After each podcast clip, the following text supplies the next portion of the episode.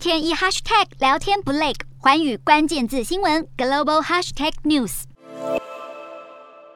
南韩新总统尹锡悦十号正式宣誓就职，南韩总统府也正式从青瓦台搬到位于龙山的新总统府大楼，挥别青瓦台时代，开启素人总统治国的龙山时代。附近店家对总统办公室搬迁反应不一，不过尹锡悦团队不止把办公室搬来，还打算在周边打造艺文特区。新办公室的地点临近美军的龙山基地，美军预定在美国总统拜登月底出访南韩之前，归还龙山基地四分之一面积约五十万平方公里的土地。尹锡悦团队表示，将把收回的这块地建设成公园，并保留美军设施，打造出首尔的小洛杉矶。过去七十四年来，在南韩象征最高权力的青瓦台，也在尹锡悦宣誓就职的同时对外开放参观。开放首日就有二点六万人到此一游。青瓦台曾经是高丽王朝的一处别宫，日据时期的日军在这里兴建总督官邸。